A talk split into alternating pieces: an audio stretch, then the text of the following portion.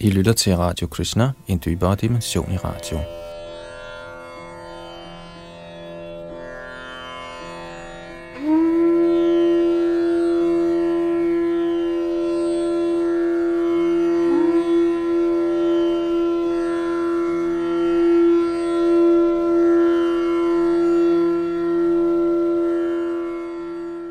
Sidste gang i vores gennemgang af Srimad Bhagavatam nåede vi frem til 19.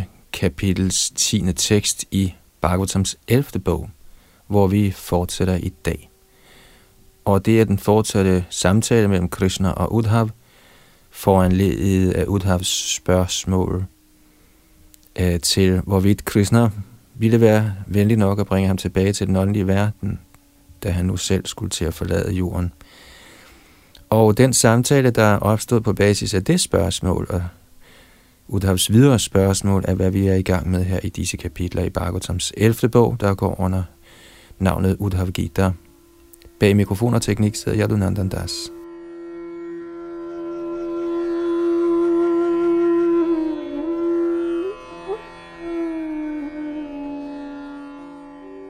Tekst 10 O almægtige herre, Vær venligst nådig og have dette håbløse levende væsen, der er faldet ned i den materielle tilværelses mørke hul, hvor tidens slange har bidt ham.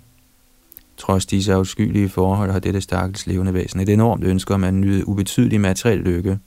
Frels mig venligst, min herre, med styrtregnen af dine belæringer skuddrik, der vækker en til åndelig frihed. Kommentar det materielle liv, der i så høj grad påskyndes af de ikke hengivne, bliver her sammenlignet med et mørkt hul, fuld af giftslanger. I materielt liv er der helt sikkert ingen klar forståelse af ens endelige identitet af Gud eller af kosmos. Alt er vagt og mørkt. I det materielle liv truer tidens giftslange altid, og når som helst kan vores nære og kære blive dræbt af slangens stødbringende gifttænder. I sidste ende bliver vi også selv bidt og dræbt af tidens giftige virkning. Ordet sambadidam henviser til, at det levende væsens fald er komplet. Med andre ord kan han ikke komme op igen. Shri Udhav bønfalder derfor herren om at være venlig over for disse stakkels faldende sjæle, der ydmygt repræsenteres af ham selv. Hvis man får herrens barmhjertighed, kan man uden yderligere kvalifikation vende hjem tilbage til guddommen. Og uden Krishnas barmhjertighed bliver selv det mest lærte, asketiske, mægtige, rige eller smukke menneske ynkeligt knust af den fysiske verdens illusionsmaskineri. Guddoms højeste person er, som her beskrevet, Mahanubhav, eller den største, mægtigste og nådigste person, hvis indflydelse strækker sig over alt. Herrens barmhjertighed viser sig i form af hans nektarsøde undervisning, såsom Bhagavad Gita og Udhav Gita, der bliver talt her.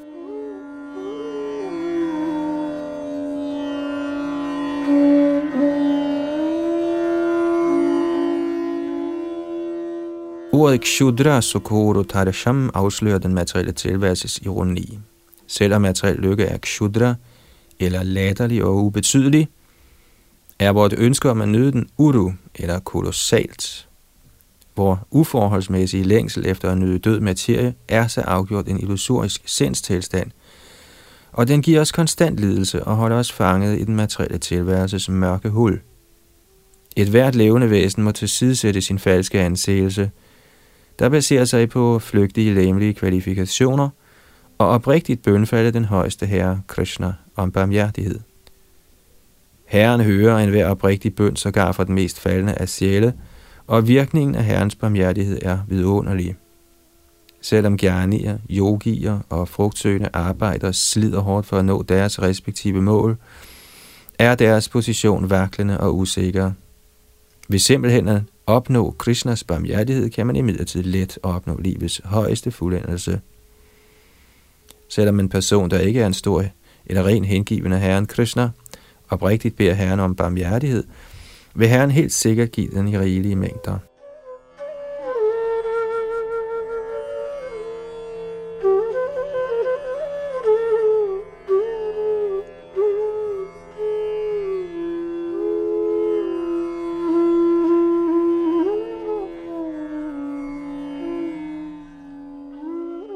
Tekst 11-14. Guddommens højeste person sagde, Kære Udhav, ligesom du nu stiller mig spørgsmål, stillede ligeledes kong Yudhishthir, der ikke så nogen som sin fjende, tidligere spørgsmål til den forreste af dem, der opretholder religionens principper, Bhishma, mens vi alle opmærksomt lyttede. Da det store slag ved Kurukshetra var afsluttet, blev kong Yudhishthir overvældet af, at så mange elskede veløndere var døde. Og således, da han havde lyttet til instruktioner om mange religiøse principper, spurgte han til sidst om befrielsens vej. Jeg vil nu fortælle dig om de religiøse principper angående vedisk viden, afsondring, selvrealisation, tro og hengiven tjeneste, som blev direkte hørt fra Bhishma Devs mund. Jeg godkender personligt den kundskab, gennem hvilken man ser kombinationen af 9, 11, 5 og 3 elementer i alle levende væsener, og endelig et element inden i disse 28. Kommentar. De ni elementer er den materielle natur, det levende væsen, Mahatattva, falsk ego, og sanseopfattelsens fem genstande, nemlig lyd, berøring, form, smag og duft.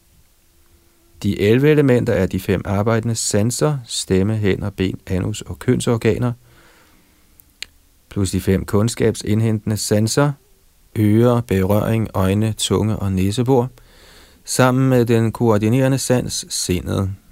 De fem elementer er de fem fysiske elementer, nemlig jord, vand, ild, luft og æder, og de tre elementer er den materielle naturs tre kvaliteter, godhed, videnskab og uvidenhed. Alle levende væsener, fra den mægtige Brahma ned til det ubetydeligste ukrudt, fremviser fysiske lemmer bestående af disse 28 elementer. Det ene element inde i alle 28 er guddommens højeste person, oversælen, der er alt gennemtrængende i de materielle og åndelige verdener. Man kan let forstå, at det materielle univers består af utallige årsager og virkninger.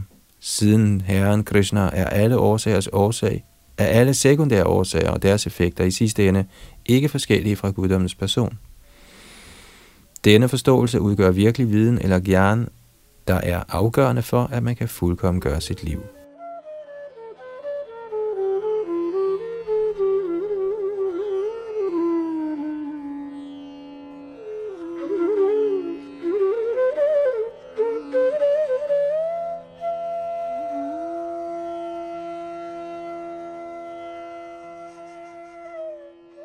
Tekst 15 når man ikke mere ser de 28 adskilte elementer, der opstår fra en enkelt årsag, men snarere ser selve årsagen, guddommens person, på det tidspunkt kaldes ens direkte oplevelse for vigyan eller selvrealisation. Kommentar. Forskellen på gyan, almindelig vedisk viden, og vigyan, selvrealisation, kan forstås som følger. En betinget sjæl, skønt han dyrker vedisk viden, fortsætter med i nogen grad at identificere sig med det materielle læme og sind og følge det med det fysiske univers.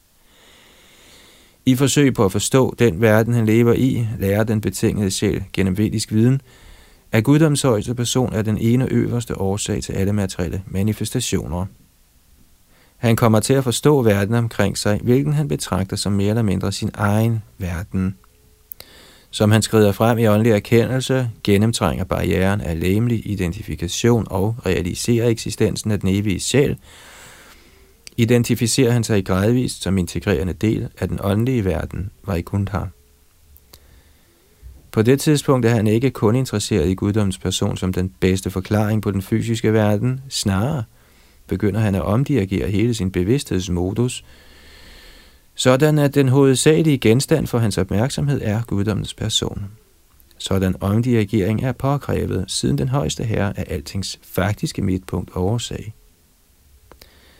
En selvrealiseret sjæl på niveauet af Vigyan erfarer således ikke alene guddommens person som skaberen af den fysiske verden, men som det øverste levende væsen, der eksisterer lyksaligt i sin egen evige kontekst så man avancerer i erkendelsen af den højeste herre i sin egen bolig i den åndelige verden, mister man gradvist interessen for det fysiske univers og ophører med at definere den højeste herre i form af hans midlertidige manifestationer. En selvrealiseret sjæl på stadiet af Vigyan er slet ikke tiltrukket af ting, der bliver skabt opretholdt og til sidst ødelagt. Niveauet af gyan er kundskabens indledende stadie for dem, der stadig identificerer sig i relation til det fysiske univers, hvorimod vigyan er det modne stadie af kundskab for dem, der ser sig selv som del og eje af den højeste herre.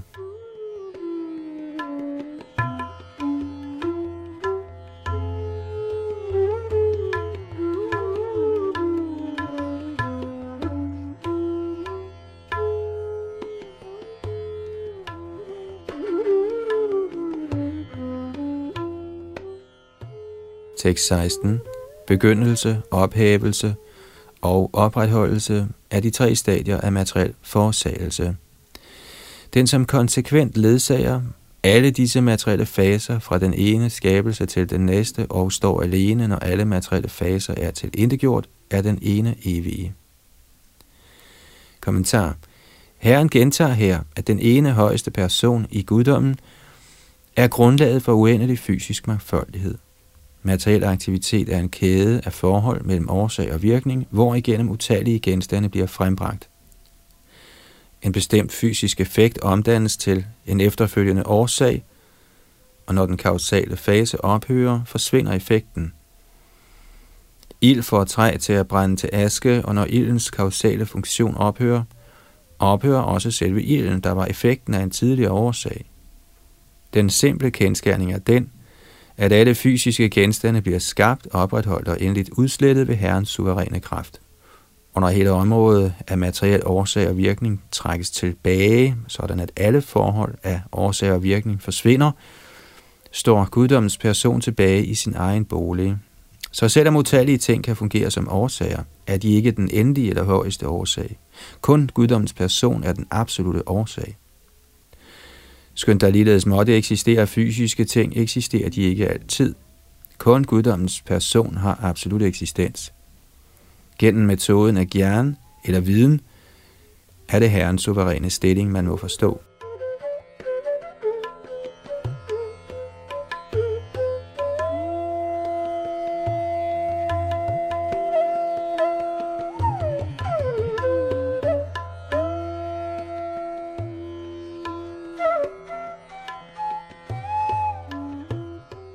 Tekst 17.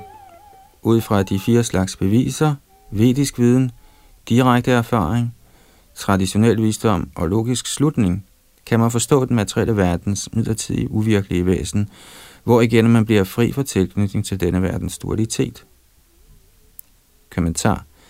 I Shruti eller den vediske litteratur bliver det klart udtalt, at alt udstråler fra den absolute sandhed, bliver opretholdt af den absolute sandhed, og til sidst bliver bevaret inde i den absolute sandhed.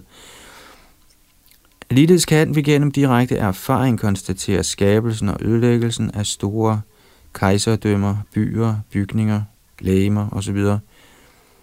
En videre finder vi over hele verden traditionel visdom, der advarer folk om, at ting i denne verden ikke kan vare ved.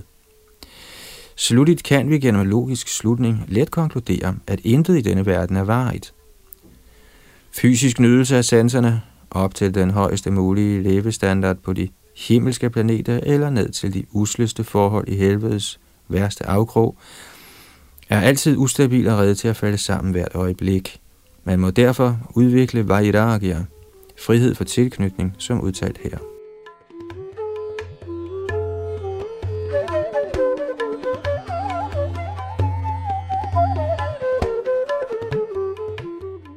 En anden betydning af dette vers er, at de fire slags beviser omtalt her tit er indbyrdes modstridende i deres beskrivelse af den højeste sandhed. Man må derfor være fri for dualiteten af værtslige beviser, herunder de dele af vedderne, der har at gøre med den materielle verden. I stedet skal man acceptere guddoms højeste person som den virkelige autoritet – Både i Bhagavad Gita og her i Srimad Bhagavatam taler Krishna i egen person, og således er der intet behov for at rode sig ind i det forvirrende net af konkurrerende systemer af værtslig logik. Man kan direkte lytte til den absolute sandhed selv, og med det samme opnå perfekt kundskab. Man gør sig derved fri af ringere kundskabssystemer, der får en til at svæve rundt på det fysiske mentalplan.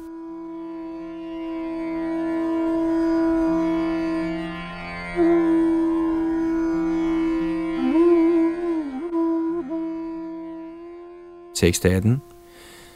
En intelligent person skal se, at enhver materiel aktivitet er underlagt konstant omdannelse, og at der sågar på herren Brahmas planet kun er elendighed.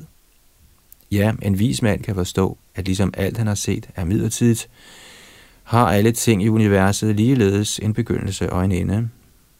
Kommentar Ordet Adrishtam henviser til den himmelske standard af lykke, der er tilgængelig på de højere planeter i dette univers. Sådanne himmelske nabolag erfarer man ikke helt på jorden, skønt de bliver beskrevet i den vediske litteratur. Man kunne indvende, at forfremmelse til himlen anbefales i Vedernes Karmakanda-del, og at man i det mindste i nogen tid, selvom den tilgængelige lykke ikke er permanent, kan nyde livet. I midlertid udtaler Krishna, at selv på Brahmas planet, der står over de himmelske planeter, er der slet ingen lykke. Sågar på de øvre planetsystemer er der konkurrence, misundelse, irritation, sorg og endeligt døden selv.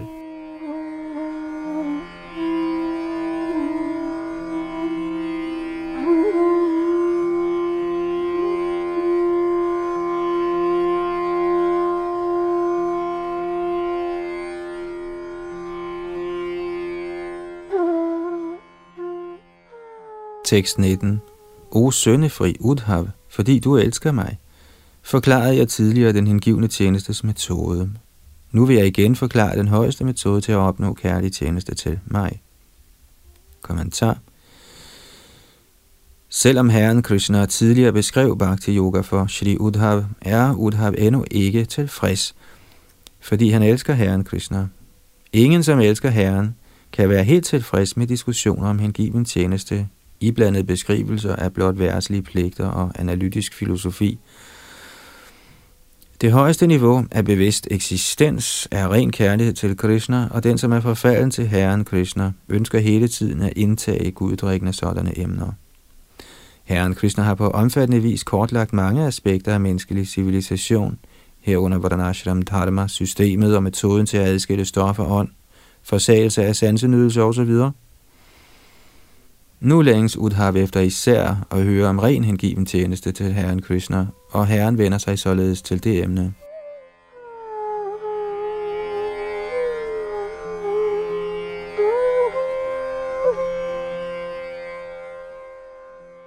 Tekst 20-24 Fast tro på de lyksalige fortællinger om mine tidsfordriv, konstant lovprisning af mine herligheder – urokkelig tilknytning til ceremoniel tilbedelse af mig, at lovprise mig med smukke sange, stor agtelse for min hengivne tjeneste, at vise erbødighed med hele kroppen, første klasses tilbedelse af mine hengivne, bevidsthed om mig i alle levende væsener, at tilegne almindelige læmelige aktiviteter min hengivne tjeneste, at bruge ord til at beskrive mine kvaliteter, at tilbyde mig sindet, at afvise alle materielle ønsker, og at opgive velstand til fordel for min hengivne tjeneste, at forsage materiel sansenydelse og lykke, og at udføre alle ønskelige aktiviteter, såsom godgørenhed, mantrasang, løfter og askeser med det formål at nå mig.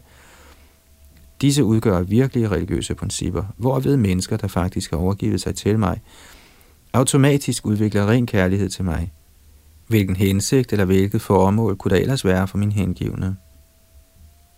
Kommentar. Ordene Madhbhakta Puja Abhyadhika er vigtige i dette vers. Abhyadhika henviser til finere kvalitet. Herren er i højeste grad tilfreds med dem, der tilbeder hans rene hengivne, og han belønner dem derefter. På grund af herrens store værdsættelse af sine rene hengivne, bliver tilbedelse af de rene hengivne beskrevet som højere end det at tilbede selve Herren. Ordene Madarte Svangacheshta udtaler, at almindelige læmelige aktiviteter, såsom at børste tænder, tage bad, spise osv., alle skal tilbydes den højeste herre som hengiven tjeneste. Ordene Vachasa Madguneranam henviser til, at hvad enten man taler et ordinært, upoleret sprog eller med dannet poetisk veltalenhed, skal man beskrive guddommens persons herligheder.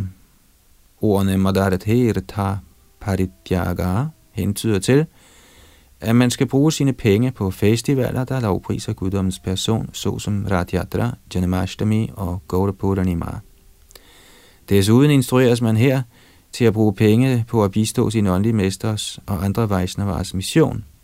Velstand, der ikke kan bruges ordentligt i Herrens tjeneste, og som således er en hindring for ens klare bevidsthed, skal helt opgives. Ordet bhogasya henviser til sanse tilfredsstillelse, navnlig sex, nydelse, og sukhasya henviser til sentimental materiel lykke, såsom overdreven familietilknytning. Ordene datang hutam peger på, at man skal servere braminer og vejsnavarer førsteklasses mad tilberedt i gi. Man skal tilbyde herren Vishnu lyden svarha i en autoriseret overforel med korn og ghee. Ordet jabdam henviser til, at man konstant skal synge herrens hellige navne.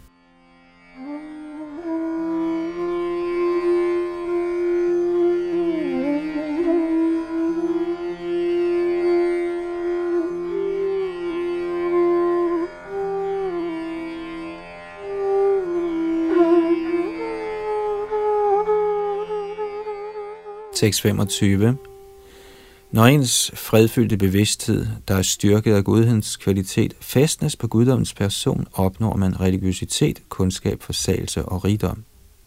Kommentar En ren hengiven bliver fredfyldt, shanta ved at ønske alt for Herrens tjeneste og intet for sig selv. Han er styrket af Gudhedens transcendentale eller rensende kvalitet og opnår således det højeste religiøse princip, der er at tjene Herren direkte. Han opnår også gjern eller kundskab om Herrens form og sin egen åndelige krop, afsondring fra materiel fromhed og synd, samt den åndelige verdens overdådigheder. De, som imidlertid ikke er herrens hengivne, men hvis hengivenhed er iblandet en fascination for mystisk viden, er styrket af Gudhedens materielle kvalitet.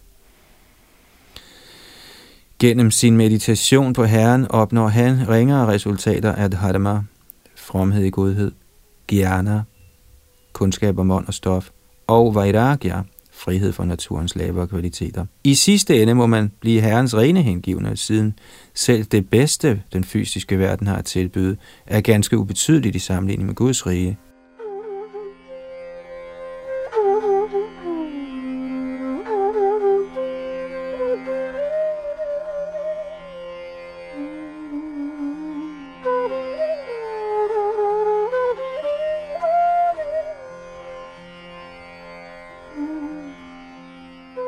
26. Når bevidstheden fæstnes på ens fysiske lægeme, hjem og andre lignende genstande for sansenydelse, bruger man livet på at jagte fysiske ting med sansernes hjælp. Bevidstheden, der således er kraftigt påvirket af lidenskabens kvalitet, bliver helliget midlertidige ting, og på den måde opstår ugudelighed, uvidenhed, tilknytning og nederdrægtighed. Kommentar i forrige vers forklarede Krishna de fine resultater af at fæstne sindet på ham, og nu bliver det modsatte forklaret. Rajasvalam henviser til, at ens lidenskab vokser sig så stærk, at man begår syndige handlinger og høster al slags ulykke.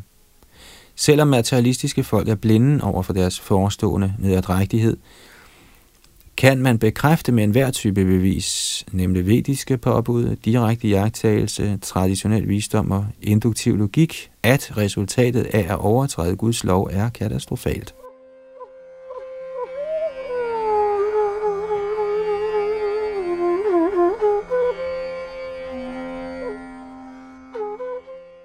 Tekst 27. Virkelige religiøse principper siges at være dem, der fører til min hengivende tjeneste. Virkelig kundskab er den opmærksomhed, der åbenbarer min algennemtrængende tilstedeværelse. Afsondring er total mangel på interesse for sansenydelsens genstande, og rigdom er de otte mystiske fuldendelser, såsom Anima Siddhi. Kommentar Den højeste herre er fuldendt kundskab. Således tager den, som er blevet befriet for uvidenhed, automatisk del i herrens hengivende tjeneste og kaldes for religiøs. Den, som bliver fri for tilknytning til den materielle naturs tre kvaliteter og de genstande til nydelse, de frembringer, anses for at befinde sig i afsondrethed.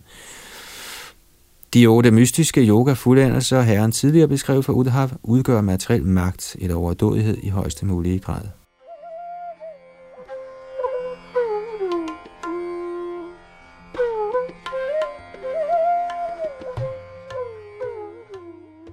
Tekst 28-32. Shri Udhav sagde, Min kære herre Krishna, o du fjendens tugter, fortæl mig venligst, hvor mange slags disciplinære reguleringer og regulære daglige pligter der findes. Og min herre, fortæl mig, hvad er mental ligevægt? Hvad er selvkontrol? Og hvad er den egentlige betydning af tolerance og standhaftighed? Hvad er godgørenhed, askese og heldemod? Og hvordan bliver virkelighed og sandhed beskrevet? Hvad er forsagelse og hvad er rigdom? Hvad er ønskeligt? Hvad er offring og hvad er religiøs godtgørelse? Kære Keshav, o du mest heldige, hvordan skal jeg forstå styrken, overdådigheden og velstanden hos en bestemt person? Hvilken er den bedste uddannelse? Hvad er virkelig ydmyghed, og hvad er virkelig skønhed? Hvad er lykke og ulykke? Hvem er lært, og hvem er en tåbe? Hvilke er livets sande og falske veje? Og hvad er himmel og helvede? Hvem er i virkeligheden en sand ven, og hvad er ens virkelige hjem? Hvem er rig, og hvem er fattig? Hvem er usel, og hvem er virkelig en hersker? O Herre over de hengivne, forklar venligst disse ting for mig, sammen med deres modsætninger. Kommentar alle de punkter, der nævnes i disse fem vers, bliver defineret på forskellige måder i forskellige kulturer og samfund verden over. Derfor henvender Shri Udhav sig direkte til den højeste autoritet, Herren Krishna, for at få standarddefinitionen af disse universelle aspekter af civiliseret liv.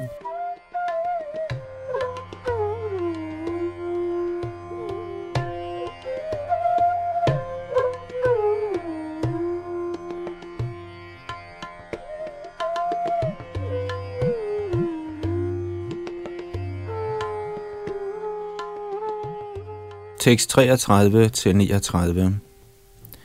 Guddoms højeste person sagde, ikke vold, sandfærdighed, ikke at begære eller stjæle andres besiddelser, afsondrethed, ydmyghed, frihed fra besiddertrang, tillid til religionens principper, sølibat, tavshed, fasthed, tilgivelse og frygtløshed, er de 12 primære disciplinære principper. Indvendig renlighed, udvendig renlighed, sang af Herrens hellige navne, askese, offer, tro, gæstfrihed, tilbedelse af mig, besøg på hellige steder, kun at handle og ønske i det højeste øje med, tilfredshed og tjeneste til den åndelige mester er de regulære, foreskrevne pligters 12 elementer. Disse 24 elementer skænker enhver ønskelig velsignelse til de personer, der hengiven kultiverer dem. At fordybe sin intelligens i mig udgør mental ligevægt, og total disciplin af sanserne er selvkontrol. Tolerance vil sige tålmodig at udstå kvaler, og standhaftighed indtræffer, når man kurer tungen og kønsorganerne. Den største godgørenhed er at opgive enhver aggression mod andre, og forsagelse af begær skal forstås som virkelig askese. Virkeligt heldemod er at overvinde sin naturlige tilbøjelighed til at nyde materielt liv, og virkelighed er at se guddommens højeste person overalt. Sandfærdighed betyder at sige sandheden på en behagelig måde, som udtaler store vismænd. Renlighed er afsondring fra frugtbærende aktiviteter, hvorimod forsagelse af livets sanyasorden. Den sandt ønskelige velstand for mennesker er religiøsitet, og jeg, guddommens højeste person, er overfor. Religiøs godtgørelse er hengivelse til acharyaen med det formål at opnå åndelig undervisning, og den største styrke er pranayam-systemet til åndedrætskontrol. Kommentar her beskriver Krishna de kvaliteter, der er ønskelige for dem, der gør fremskridt i menneskeligt liv. Shama eller mental ligevægt betyder at fæstne intelligensen på Krishna. Blot er bare fredfyldthed uden Krishna-bevidsthed er en sløv og ubrugelig sindstilstand.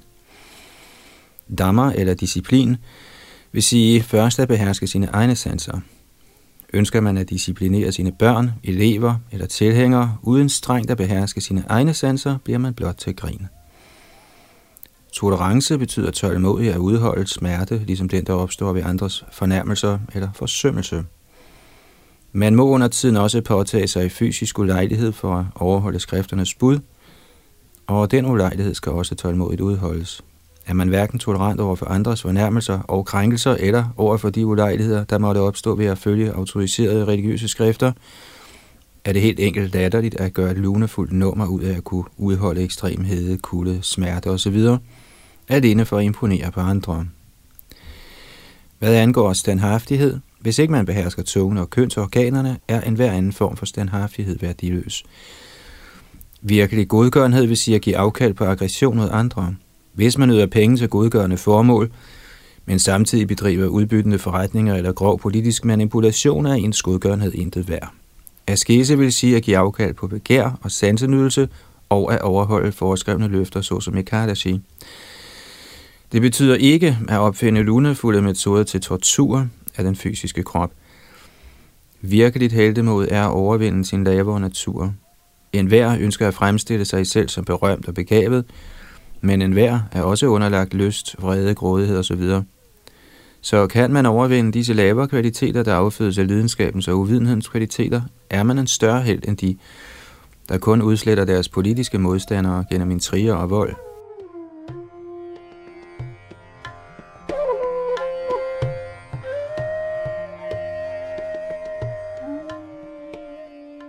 Man kan udvikle ligeligt syn ved at opgive jalousi og misundelse og ved at anerkende eksistensen af sjælen inde i hver fysisk krop.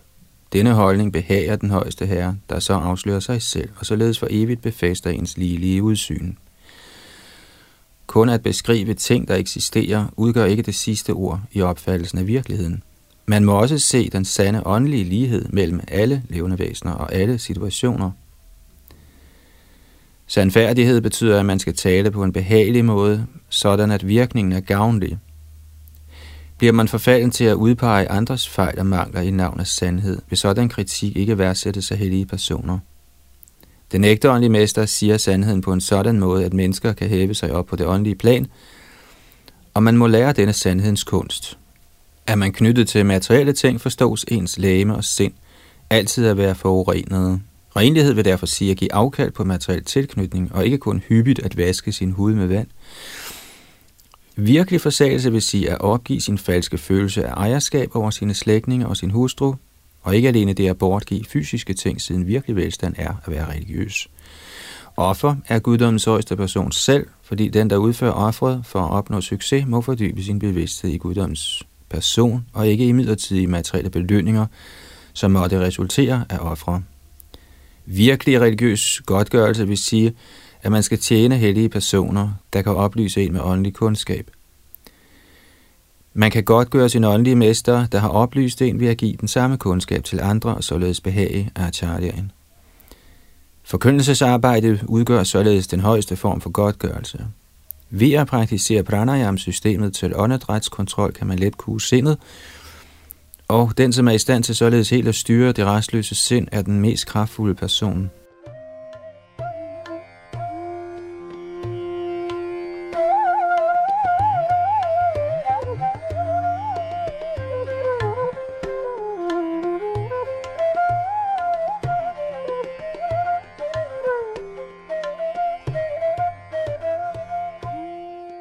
Tekst 40 til 45 Virkelig overdådighed er min egen natur som guddommens person, gennem hvilken jeg fremviser de seks uendelige overdådigheder. Livets virkelige gevinst er hengiven tjeneste til mig, og virkelig uddannelse er at udradere den fejlagtige opfattelse af dualitet inde i sjælen. Virkelig ydmyghed er at føle afsky over for upassende aktiviteter, og skønhed er at besidde gode kvaliteter, såsom afsondrethed.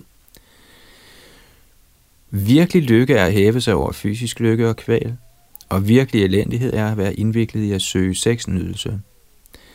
En vis mand er den, som kender metoden til frihed for trældom, og en tåbe er den, som identificerer sig med det fysiske lame og sind. Livets virkelige vej er den, der fører til mig, og den gale vej er sansenydelse, hvor igennem bevidstheden bliver forvirret. Den virkelige himmel er, når godhedens kvalitet hersker, hvorimod helvede opstår, når uvidenheden er fremherskende. Jeg er en hver sande ven og handler som åndelig mester for hele kosmos, og ens hjem er den menneskelige krop. Min kære Udhav, den som er beriget med gode kvaliteter, er i virkeligheden rig, og den som er utilfreds i livet, er i virkeligheden fattig. En usel person er den, som ikke kan beherske sine sanser, hvorimod den, som ikke er knyttet til sansenydelse, er den virkelige hersker. Den, som knytter sig til sansenydelse, er lige det modsatte, en slave. Således, Udhav, har jeg belyst alle de emner, til hvilke du spurgte. Der er intet behov for en mere indgående beskrivelse af disse gode og slette kvaliteter, siden det er konstant at se godt og slet i sig selv er en dårlig kvalitet. Den bedste kvalitet er at hæve sig over godt og ondt. Kommentar. Guddoms højeste person er naturligt fuld af seks overdådigheder, nemlig skønhed, velstand, berømmelse, kundskab, magt og forsagelse. Derfor er livets største gevinst at opnå personlig kærlig tjeneste til Herren, der naturligt er alt glædes reservoir. Virkelig uddannelse vil sige at opgive den falske forestilling om, at noget er adskilt fra Herren, kilden til alle energier. Ligeledes må man ikke fejlagtigt tænke, at den individuelle sjæl er adskilt fra den højeste sjæl. Blot og bare udgør ikke ydmyghed. Man må spontant trække sig tilbage i afsky fra syndige handlinger, da er man sandt anstændig eller ydmyg. Den, som er tilfreds i kristne bevidsthed og således ikke søger materiel nydelse eller lider fysisk elendighed, anses for faktisk at befinde sig i lykke. Den usleste person er den, som er afhængig af sexnydelse, og en vis mand er den, som kender metoden til frihed for sådan materiel trældom. En tåbe er den, som opgiver sit evige venskab med Herren Krishna, og i stedet identificerer sig med kroppen, sindet, samfundet og familien. Livets virkelige vej er ikke blot en moderne motorvej, eller i simple kulturer en gangvej fri for tårne og mudder. Det er den vej, der fører til Herren Krishna. Livets gale vej er ikke blot en vej med en masse røvere eller afgifter. Det er den vej, der fører til total forvirring i materiel sansenydelse. En himmelsk tilstand er den, i hvilken godhedens kvalitet hersker snarere end den, man finder på Indras planet, hvor lidenskab og uvidenhed under tiden forstyrrer den himmelske atmosfære. Helvede er et hvert sted, hvor uvidenhed hersker, og ikke kun de helvedesagtige planeter, hvor en ren hengiven, ifølge herren Shiva, kan tænke på Krishna og være lykkelig. Hvor virkelig ven i livet er den ægte åndelige mester, der frelser os fra alle farer. Blandt alle guruer er Krishna selv Jagat Guru, eller åndelig mester for hele kosmos. I det materielle liv er vores fysiske krop vort umiddelbare hjem, snarere end en eller anden bygning af mursten, cement og træ. En rig mand er han, som besidder utallige gode kvaliteter. Han er ikke en neurotisk nar med en kæmpe bankkonto. En fattig mand er den, som er utilfreds, hvilket forklarer sig selv. Den, som ikke kan beherske sine sanser, er så afgjort usel og elendig i livet, hvorimod den, som afsondrer sig fra materielt liv, i virkeligheden er en herre eller hersker. I moderne tid er der rester af aristokrati i Europa og andre steder, men de såkaldte herrer udviser ofte de lavere livsformers vaner. En virkelig herre er den, som besejrer materiel eksistens ved at hæve sig til den åndelige platform. En person, der er knyttet til materielt liv, vil uden tvivl udvise det modsatte af alle de gode kvaliteter, der bliver omtalt her, og således er han symbolet på at gå baglæns i livet.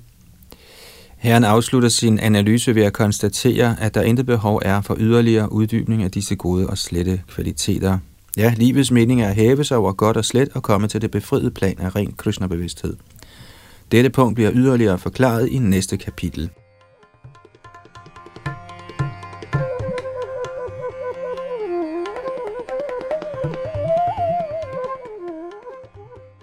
Således ender kommentarerne fra hans guddommelige nåde A.C. Bhaktivedanta Swami Prabhupads ydmyge tjener til Srimad Bhagavatams 11. bogs 19. kapitel med titlen Den åndelige kundskabs fuldendelse.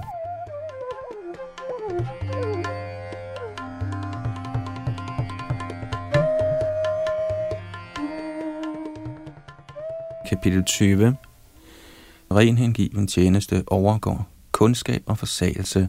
Tekst 1 Shri Udhavuvacha Vidhischa pratishidhascha nigamo hi svarasyate avekshate ravindaksha gunang doshang chakarmanam Shri Udhav sagde, kære lotusøjet Krishna, du er den højeste herre, og således udgør den vediske litteratur, der består af positive og negative påbud, din befaling. Kommentar. I slutningen af forrige kapitel udtalte herren Krishna, Gunadosha Dosho Gunashtubhaya Varajitaha. Citat. Det at fokusere på materiel fromhed og synd er i sig selv en uoverensstemmelse, siden virkelig fromhed vil sige at hæve sig over begge. Citat slut. Shri Udhav forfølger nu denne pointe, sådan at Herren Krishna kan give en mere uddybende forklaring på dette vanskelige emne. Shri Udhav siger her, at den vediske litteratur, der udgør Guds lov, har at gøre med fromhed og synd. Derfor må det tydeliggøres, hvordan man hæver sig over aktiviteter, der anbefales i vedderne. Ifølge Srila Vishana Chakravarti Thakur forstod Udhav pludselig Krishnas hensigt med de ord, han netop havde talt. Og for at tilskynde herren til at uddybe denne interessante pointe, udfordrer Udhav udvendigt herrens udtalelse.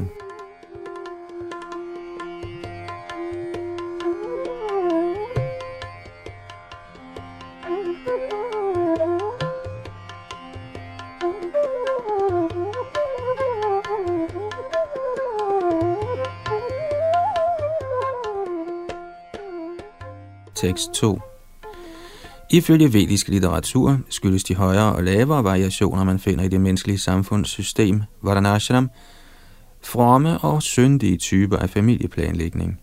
Således er fromhed og synd konstante referencepunkter i vedisk analyse af komponenterne i en given situation, nemlig de materielle ingredienser, stedet, alderen og tidspunktet.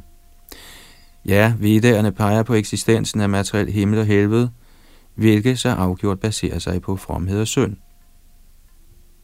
Kommentar Pradilom henviser til forbindelsen mellem en højere stående kvinde og en lavere stående mand. For eksempel består Vaidehak samfundet af dem, der har en sudra-far og en Brahmin-mor, hvorimod Sudarerne stammer fra en Kshatriya-far og Brahmin-mor eller fra en sudra-far og en Kshatriya-mor. Anulom henviser til dem, der er født af en højere stående far og lavere stående mor. Vastika er de, der stammer fra en brahmin-far og en kshatriya-mor. Ambhashtarerne er de, som stammer fra en brahmin-far og en vaishya-mor, og de bliver tit læger. Garana hentyder til dem, der stammer fra en vaishya-far og en shudra-mor. Det, at sådan sammenblanding af kaster ikke er særlig værdsat i den vediske litteratur, bliver demonstreret i Bhagavad Gita's første kapitel. Arjuna var uhyre bange for, at så mange kshatriyas død på slagmarken ville føre til en sammenblanding af højrestående kvinder og ringere mænd, og på det grundlag modsatte han sig i kampen. Under alle omstændigheder er hele det vediske samfundssystem baseret på adskillelsen mellem fromhed og synd, og Shri Udhav opmuntrer herren til mere indgående at forklare sin udtalelse om, at man må hæve sig over både fromhed og synd.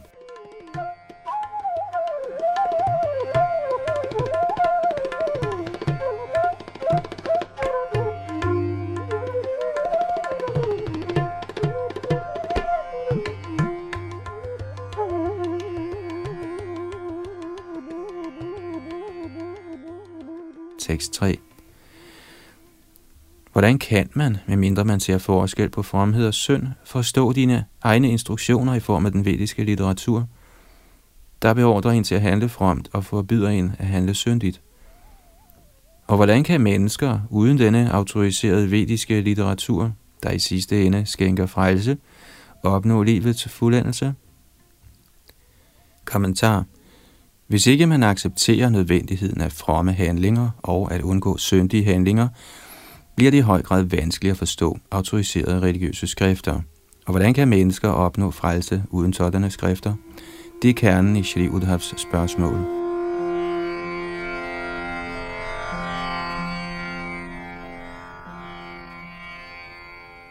Tekst 4 Kære herre, for at forstå de ting, der er hinsides direkte erfaring, såsom åndelig frelse eller forfremmelse til himlen og andre materielle glæder hinsides vores nuværende evne, og for generelt at forstå midlet og målet med alle ting, må forfædrene, halvguderne og menneskene rådføre sig med den vediske litteratur, der er dine egne love, for disse udgør det højeste bevis og den højeste åbenbaring. Kommentar man kunne indvende, at skønt mennesker nok har en tilbøjelighed til uvidenhed, betragtes de ophøjede forfædre og halvguder som alvidende ud i kosmiske anlægner. Og hvis sådanne højrestående væsener ville kommunikere med jorden, ville enhver kunne omgå vedisk kundskab i opnåelsen af sine personlige ønsker. Denne idé bliver her afvist med ordene Vedas Chakshu. Sågar halvguderne og forfædrene har i bedste fald en flertydig opfattelse af den højeste befrielse, og selv i materielle anlægner er de underlagt personlig frustration. Skønt halvguderne er uhyre mægtige, bliver de, hvad angår uddeling af materielle velsignelser til lavere arter, såsom mennesker, under tiden forhindret i deres personlige programmer for sansenydelse. En rig forretningsmand har for eksempel ingen problemer med at udbetale løn til en af sine mange ansatte, men den samme rige mand kan blive helt frustreret i omgangen med sin egen familie og sine venner, og kan også mislykkes med at forøge sin velstand gennem yderligere investeringer. Selvom en rig mand er nok så mægtig for sine underordnede arbejdere, må han selv kæmpe for at realisere sine personlige ønsker. Ligeledes støder halvguderne og forfædrene på mange vanskeligheder i opretholdelsen og udvidelsen af deres himmelske levestandard. De må derfor hele tiden søge ly i højere vedisk viden. Selv i administrationerne kosmiske anlægner følger de strengt retningslinjerne i vedderne, der er Guds lov. Hvis så fabelagtige væsener som halvguderne må søge ly i vedderne, kan man blot forestille sig, hvad der gælder for mennesker, der er frustreret ved praktisk talt hvert eneste skridt i livet. Et hvert menneske må acceptere den vediske viden som højeste bevis i materielle og åndelige anlægner. Udhab påpeger over for Herren, at hvis man accepterer den vediske viden som autoritet, er det til synligheden umuligt at afvise forestillingen om materiel fromhed og synd. Således insisterer Udhav fortsat på at spørge til herrens kontroversielle udtalelse i slutningen af sidste kapitel.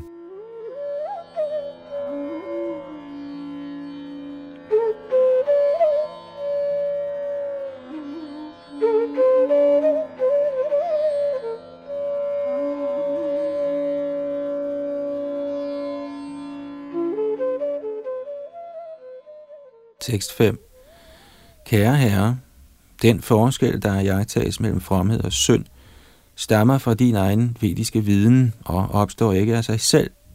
Hvis den samme vediske litteratur efterfølgende ophæver sådan forskel på fromhed og synd, vil der helt sikkert opstå forvirring.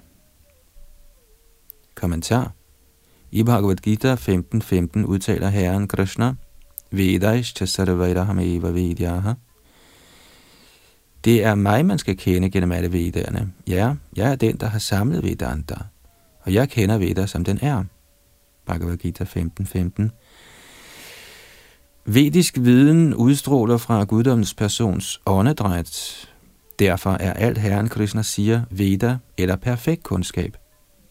Den vediske litteratur er fuld af beskrivelser af fromhed og synd, men Krishnas udtalelse om, at man må hæve sig over fromhed og synd, skal også opfattes som vedisk viden. Shri Udhav har forstået denne pointe og anmoder derfor Krishna om at løse en tilsyneladende modsigelse.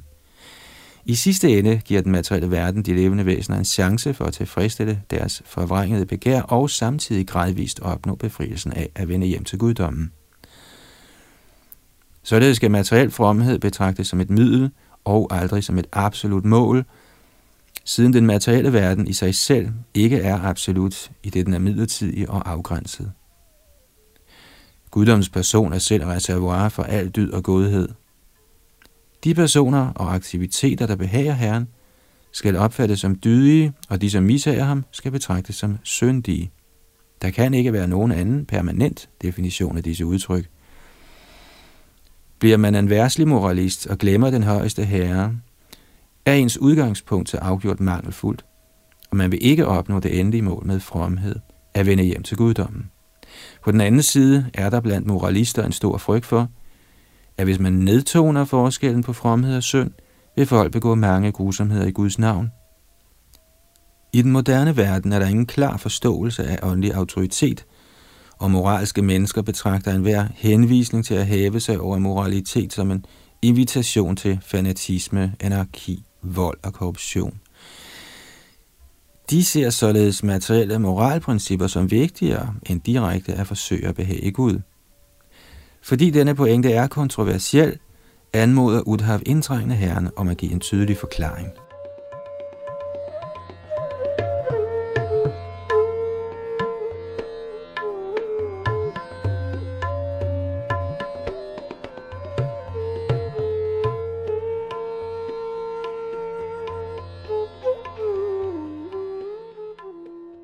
Tekst 6.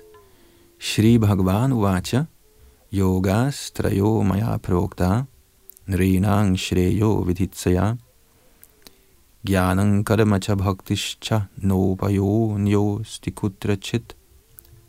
Guddoms højeste person sagde, Kære Udhav, fordi jeg ønsker, at mennesker skal være i stand til at opnå fuldendelse, har jeg fremlagt tre veje til fremskridt.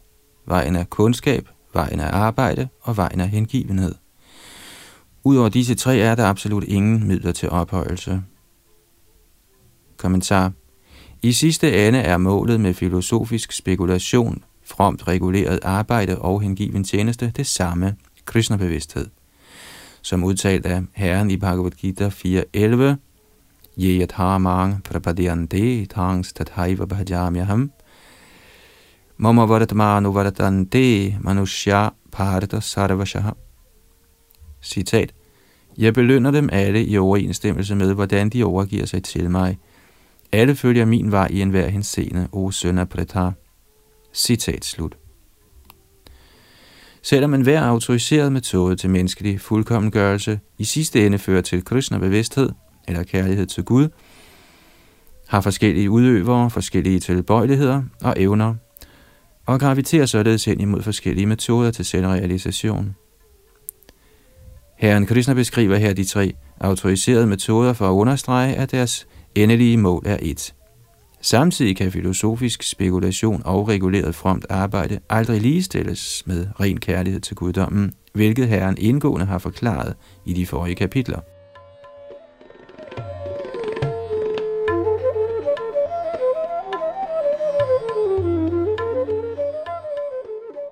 Ordet dreja, eller tre, henviser til, at disse tre veje, skønt deres hensigt er en, udviser forskellighed, hvad angår fremskridt og opnåelser.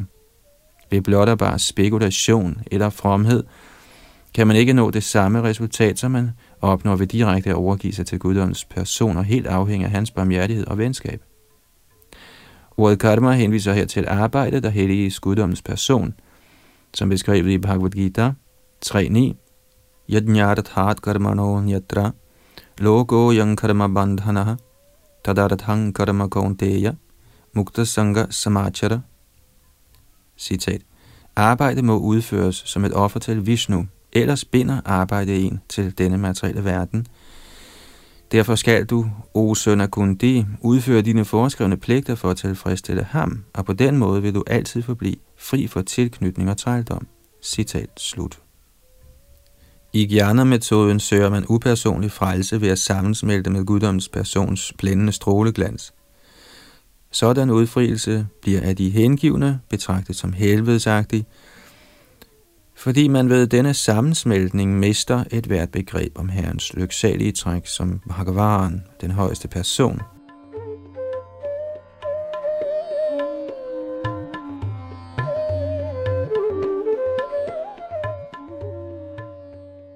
De, der bedriver karma eller reguleret arbejde, søger de andre tre aspekter af menneskelige fremskridt ud over befrielse, nemlig religiøsitet, økonomisk udvikling og tilfredsstillelse af sanserne.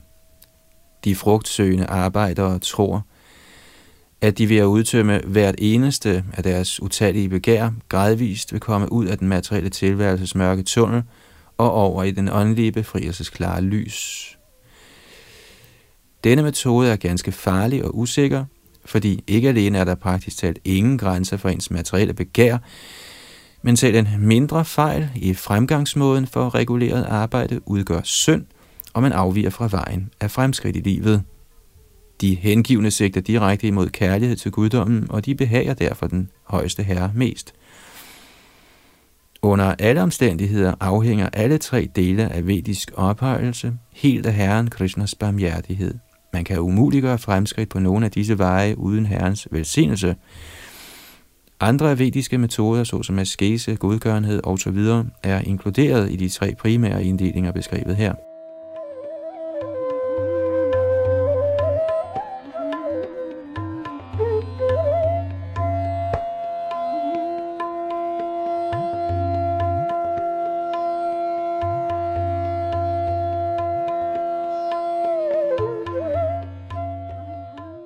Tekst 7. Af disse tre veje anbefales Jnana Yoga, vejen af filosofisk spekulation for dem, der er ledet ved materiel liv og således er uinteresseret i almindelige frugtbærende aktiviteter. De, som ikke er trætte af det materielle liv og har mange ønsker at opfylde, skal søge fuldendelse gennem vejen af Karma Yoga. Kommentar i dette vers afslører Herren de forskellige tilbøjeligheder, der fører mennesker til at følge forskellige metoder til fuldendelse. De, som er skuffet over det ordinære materielle liv med samfund, venskab og kærlighed, og som er klar over, at forfremmelse til himlen kun fører til flere sådanne elendigheder, lægger sig direkte efter kundskabens vej. Gennem autoriseret filosofisk skælden hæver de sig over den materielle tilværelses bånd. De, som endnu ønsker at nyde materielt samfund, venskab og kærlighed, og som glædes over udsigten til at komme i himlen sammen med deres slægtninge, kan ikke direkte slå ind på vejen af rigoristiske filosofiske fremskridt, der kræver stor askese. Sådanne mennesker rådes til at blive i familielivet og give frugterne af deres arbejde til den højeste. På den måde kan også de nå til fuld endelse og gradvist lære afsondrethed fra det materielle liv.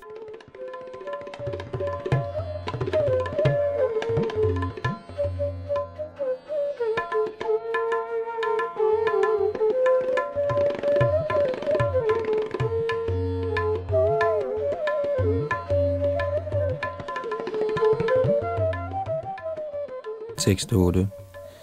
Hvis nogen på en eller anden måde er så heldig at udvikle tro på at høre og lovprise mine herligheder, skal en sådan person, der hverken er særlig led ved eller særlig knyttet til materiel liv, nå til fuldendelse gennem vejen af kærlig hengivenhed mod mig. Kommentar. Hvis man på en eller anden måde opnår samvær med Herrens rene hengivne og hører Herren Krishnas transcendentale budskab fra dem – har man muligheden for at blive herrens hengivne. Som omtalt i forrige vers ligger de, som er ledet ved det materielle liv, sig efter metoden af filosofisk spekulation og forsøger på det strengeste at udslette et hvert spor af personlig eksistens. De, som stadig er knyttet til fysisk sansenydelse, forsøger at rense sig igennem at give frugten af deres almindelige arbejde til den højeste. En førsteklasses kandidat til ren hengiven tjeneste er på den anden side hverken helt led ved eller helt knyttet til materielt liv. Han ønsker ikke at forfølge den ordinære værtslige tilværelse længere, da den ikke kan skænke virkelig lykke. Men alligevel opgiver en kandidat til hengiven tjeneste ikke et hvert håb om at fuldstændig gøre sin personlige eksistens. Den, som undgår den materielle tilknytnings to yderligheder og den upersonlige reaktion på materiel tilknytning, og som på en eller anden måde opnår samvær med rene hengivne og tillidsfuldt, lytter til deres budskab – er en god kandidat til at vende hjem til guddommen, som her beskrevet af Herren.